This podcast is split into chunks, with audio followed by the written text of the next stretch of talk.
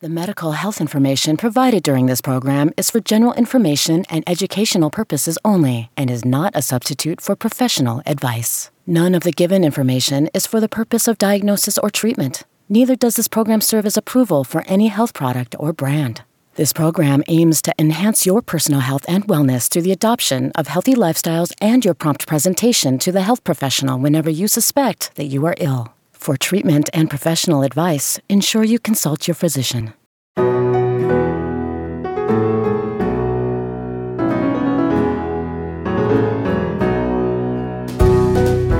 Welcome to Say Yes to Good Health with Memorial Hospital. I'm Melanie Cole, and today we're talking about high blood pressure with Dr. Douglas Heighton. He's a physician at Memorial Medical Clinic.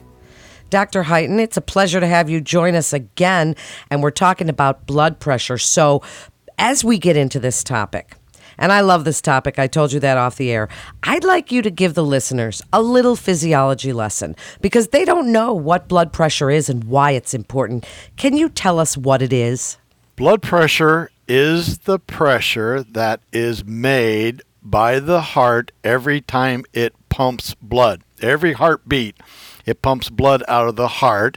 There has to be some kind of pressure to make the blood flow through the arteries down to the body parts and then back up the veins. So there always has to be some blood pressure. The problem is sometimes it just gets too high. So, what are those numbers that we see when people get their blood pressure taken from even little kids at the pediatrics office all the way to our senior citizens?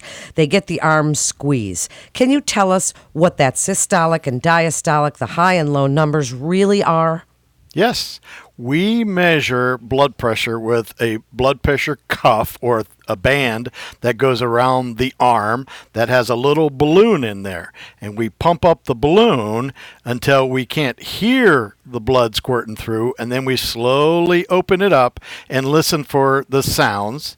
The first sound we hear is the highest pressure, and that's the top number, or called the systolic. It's just the top number. It's the highest pressure that is coming out of the heart. Then the second sound we hear is the bottom number or diastolic, and it is the blood that is now going through kind of reverse or just at a, a lower volume.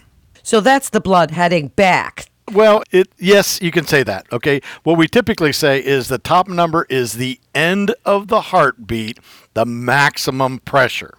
The bottom number is when we're not squeezing the, the arm anymore with the cuff, that it is the sound that is between the heartbeats. So the top number is the max, and the bottom number is the average or what's there when it's just going through normally.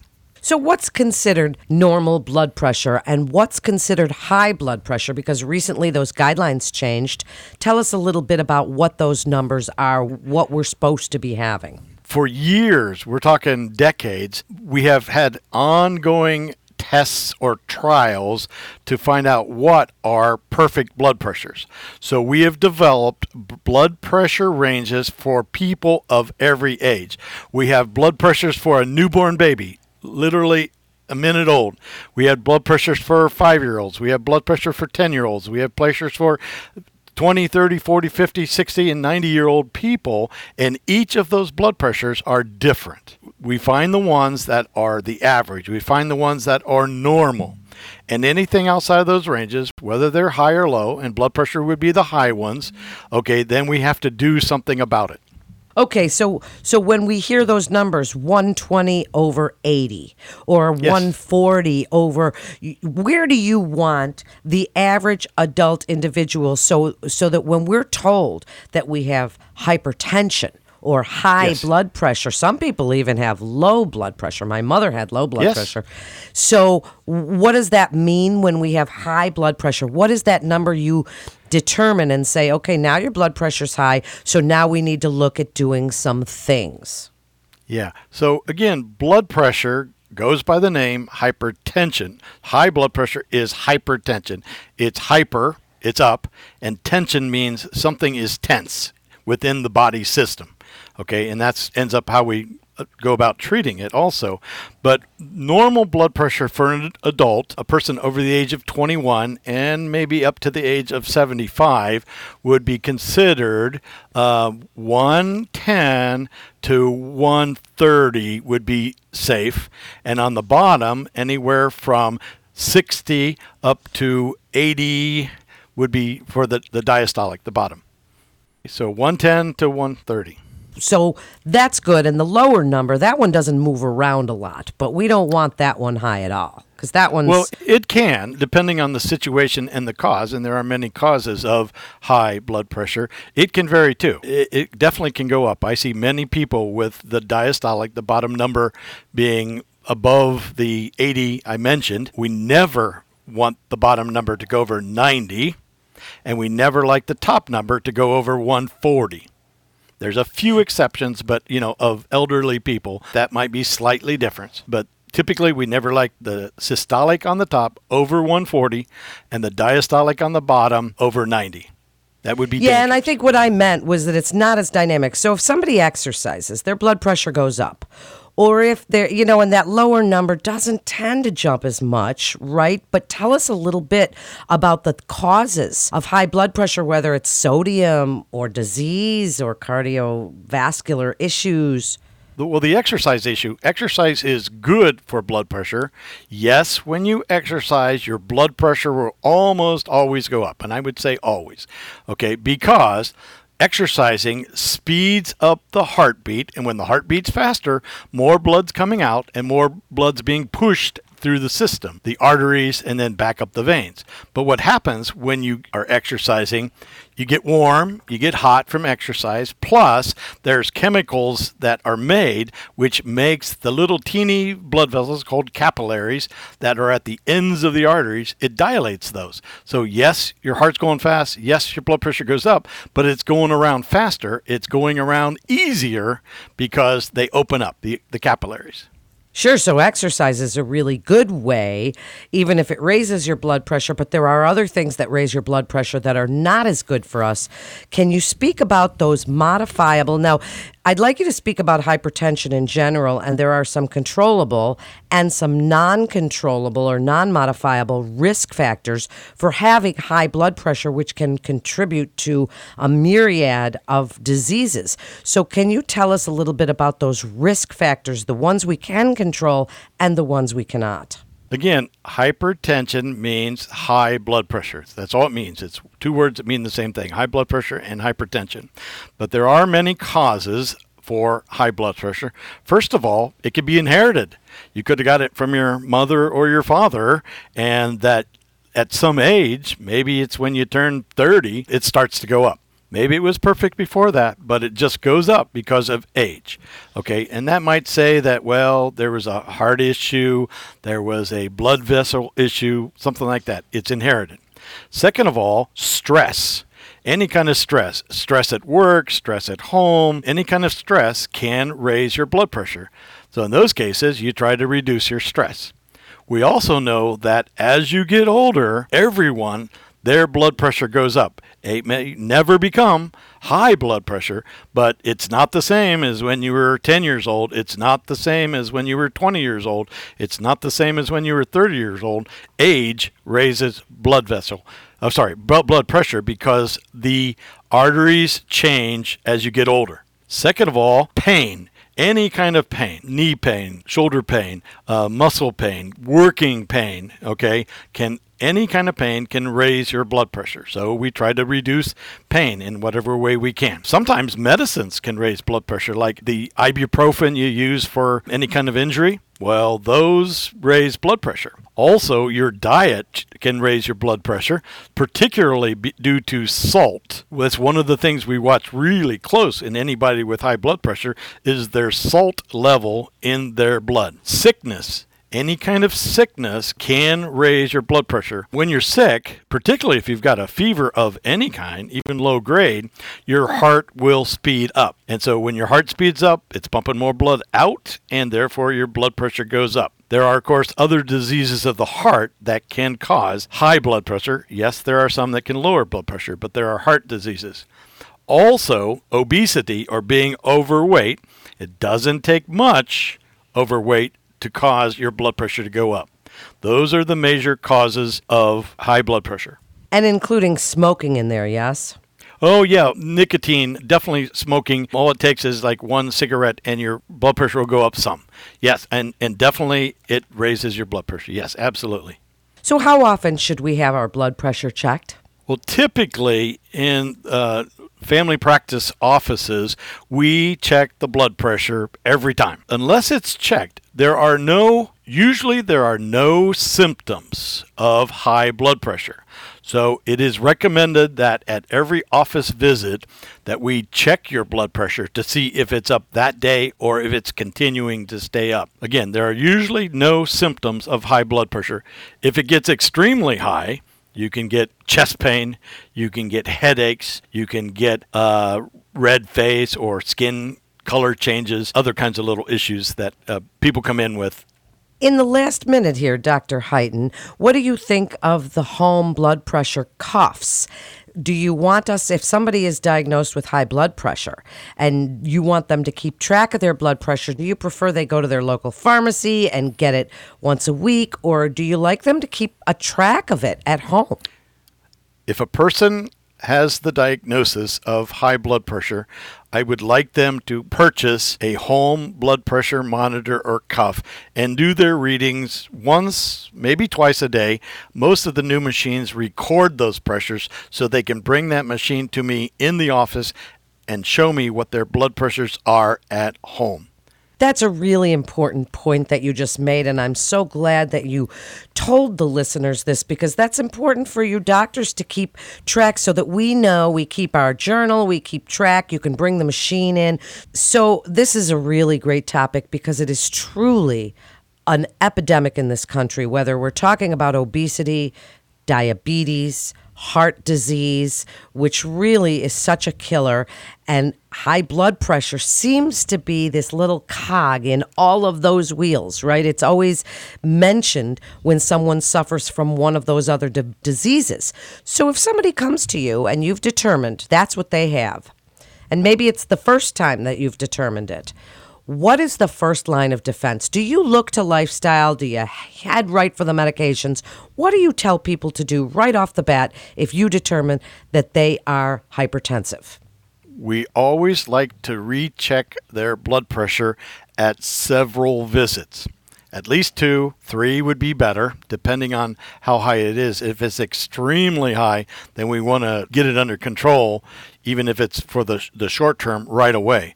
But in most cases, if it's above normal, we'll say, okay, come back in a week, come back in a couple weeks, and we'll recheck it again here to see because, again, it might be one of those other issues of being sick, being stressed out, something happened at work that day. There are many causes.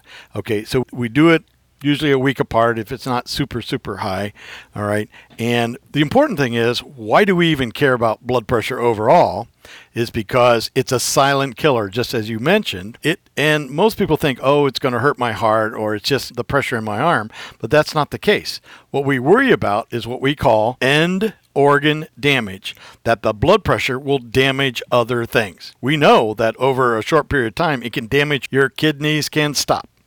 We know that it can damage your liver. Your liver can have serious problems, uh, again, pressure related. We know that it can damage your eyes. That and we know that it can cause strokes. Pop a blood vessel in the brain and that's called a stroke. Can't move an arm, can't move a leg, can't move, can't think. Those are the reasons we do this whole thing. All right? But we always recommend changing your daily activities of first a mild exercise if it's not too high, high of blood pressure. Second of all reducing the salt. There's way too much salt in the american diet. It's in the bread it's in the cheese. It's in all the catsup and things that we put on our foods. And even in lots of prepared foods that you might buy at the store have added salt to make it taste better, make it preserve in pickles. They use it as a preservative in pickles. So there's way too much. They say that most people in the United States get twice too much salt of what they need. All right. You need a little bit, but most of the American diet is double the amount of salt they really need. So we try we try those things first. So you always try the sort of lifestyle changes. And I'm one of those people that after menopause, my low blood pressure went to more normal levels, but even a little higher. And I didn't change much, but age related, my goodness. So, okay, you've mentioned exercise, you've mentioned salt and sodium in our diet, you mentioned stress relief before. Now, Yes. if none of those things work, there's a million medications on the market that we see now calcium channel blockers, beta blockers, diuretics, ACE inhibitors. Gosh, Dr. Heighton, can you tell us what they're intended to do? Just why these medications lower our blood pressure? Those medications are designed to lower your blood pressure. There have been many, many medical studies with really millions of people over the last 50 years to find which blood pressures do what and how well they work, to find a better blood pressure medicine. We have many, many new medicines. Today, most of them are generic because we've used them for 10 years, 20 years, 30 years, some of them for, for 50 years. All right. And we try to pick when we get when the diet and lifestyle do not help or losing weight can help but when, when it doesn't work then we try to add one of those medications which we believe would work the best. All right? As you said earlier in the podcast that blood pressure is a serious problem. Many people a huge number of people in the united states have blood pressure problems. Okay? The average person is on two medicines at the same time two to three because blood pressure is so hard to control and that it is just getting worse because of like I said the diet, the exercise, the obesity and the stress in our lives. So we we try to pick the medicine that or medicines that will work the best. We start with one usually. All right. But we do that by first doing a blood check to check how well the person's kidneys are working, how well their liver is working, and what level of salt sodium is in their blood because that's what we're trying to do is fix each of those things at the same time. I'm so glad that you mentioned that sometimes people are on multiple medications because I myself have heard over the years people say, "Well, I had to be on two because one wasn't working." So that that was great that you pointed that out. If you're on medications for hypertension, Dr. Heighton, why is it so important to take those medications as prescribed? And I told you a little story off the air about my husband who didn't take his medications as prescribed and his blood pressure shot up so much they wouldn't do a colonoscopy on him. Tell people about the importance and really what you want them to know about some of the things that they can do along with the medications to try and get that blood pressure under control because it's so important. Yes, it is very important to take your medication as your prescriber tells you to. Most of the medications we have work for 24 hours, one day, or a slightly less than a day, maybe 20 hours, maybe 12 hours. And so a lot of times we have to take medicines twice a day or three times a day because that's how long they last. Okay. Other medications will last 24 hours or just a little bit longer. So it's important that you take the medication at exactly the same time, meaning plus or minus 30 minutes or so. If you take them in the evening, always take them in the evening. If you take them in the mornings, always take them in the mornings. Whatever your doctor, prescriber recommends you to, to take them. That's great advice. And now back to exercise for a minute because you know I love to talk about exercise, but it really does help. And up to like four hours past your exercise session, how much do you want people to exercise if they can start an exercise program? And as you mentioned, even light walking helps at the beginning. What would you ideally like them to do to really keep that blood pressure under control? And it can also help them lose some weight. Well, the recommendations are first of all, ask your doctor or provider what kind of exercise would be right for you and safe for you. All right. Typically, if it's mild, I have my patients start out with a mild 15 minute, 30 minute walk, you know, on level ground, not uphill, not up steps or anything like that. That they start slowly and increase slowly over many months. All right. Second of all, again, we would like them to reduce their salt because that can help. Also, we know that it is recommended that at least five days a week that people get that exercise. So, what, however many minutes your doctor recommends you you start with, then you would keep up that pace or that amount minutes of exercise for at least 5 days a week. If you can do 7, fine. We don't want you to have other kind of problems like getting thirsty or getting dehydrated, but whatever your provider recommends, at least um, 5 days a week. And you mentioned to reduce our salt because, again, that's one of those things that helps sort of harden up the arteries in there and contributes to that pressure inside that artery. And people hear about these different diets, Mediterranean and DASH diet, and all of these things. When you advise somebody about changing their diet, what do you tell them, Dr. Heighton? Do you tell them to look at labels? Do you tell them to Google what is the DASH diet? What do you tell them? Well, first of all, I do tell them to read the labels on the food packages. Foods are required to have that label to tell how much sodium is in the average portion that people eat. Now, the problem sometimes is people eat two pieces of cake, or instead of two cookies, they ate 10 cookies, and now they've just doubled their salt if they don't follow what it says at the top. But uh, again, I try to keep the salt or sodium level below 2,000 milligrams a day. All right, so you have to add up everything you ate in the day and see how much sodium you got. Less than 2,000 milligrams a day is the recommended in the American diet. Though again, most people get four, five, six thousand milligrams a day, which is not safe. Also, the exercise, every time you exercise, not only does it stretch your blood vessels, make them work better, make you warm for the four hours you mentioned, but every time the heart pumps, a small percentage of your blood, about one third, goes to your kidneys. And when the extra blood from exercising goes to your kidney, it also helps to make urine, but when it does that, it pumps out salt at exactly the same time. Wow, you are just a wealth of great doctor information, Dr. Heighton. As we get ready to wrap up, I would love to hear your best advice, what you tell your patients every single day about controlling their blood pressure, the importance of knowing their numbers. And I'm so glad that you mentioned how much sodium is really needed, that 2,000 a day, because really, as you said, people are getting so much. Or less. Or less. Or less, Two, of course. is the max.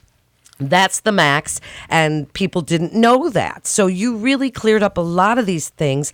And give us your best advice now what you tell people every single day about controlling their blood pressure. Well, again, diet, watching the salt levels, secondary, getting daily exercise, whatever is recommended by their physician, and trying to minimize their stress, minimize their pain, and continue to take their medications, whatever choices they've been put on at the proper times and not missing any days of medication because your blood pressure will pop up within hours or half a day after you stop taking your your medications. Wow, so informative. Dr. Heighton, what a great guest you are. I hope you'll come and join us again and talk about more medical things because we learned so much. And thank you again for joining us today. For more health tips like you heard here, please visit our website at mhtlc.org or you can call 217 357 2173 to schedule an appointment with Dr. Heighton. That concludes this episode of Say Yes to Good Health with Memorial Hospital. We'd like to thank our audience and invite you to download and subscribe, rate, and review these podcasts on Apple Podcasts, Spotify, and Google Podcasts. And be sure to share this information with your friends and your family on your social channels because we are learning from the experts like Dr. Doug Heighton at Memorial Hospital together. I'm Melanie Cole.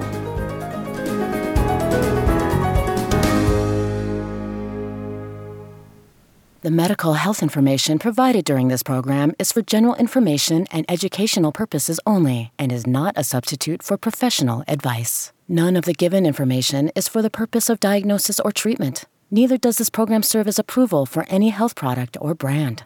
This program aims to enhance your personal health and wellness through the adoption of healthy lifestyles and your prompt presentation to the health professional whenever you suspect that you are ill. For treatment and professional advice, ensure you consult your physician.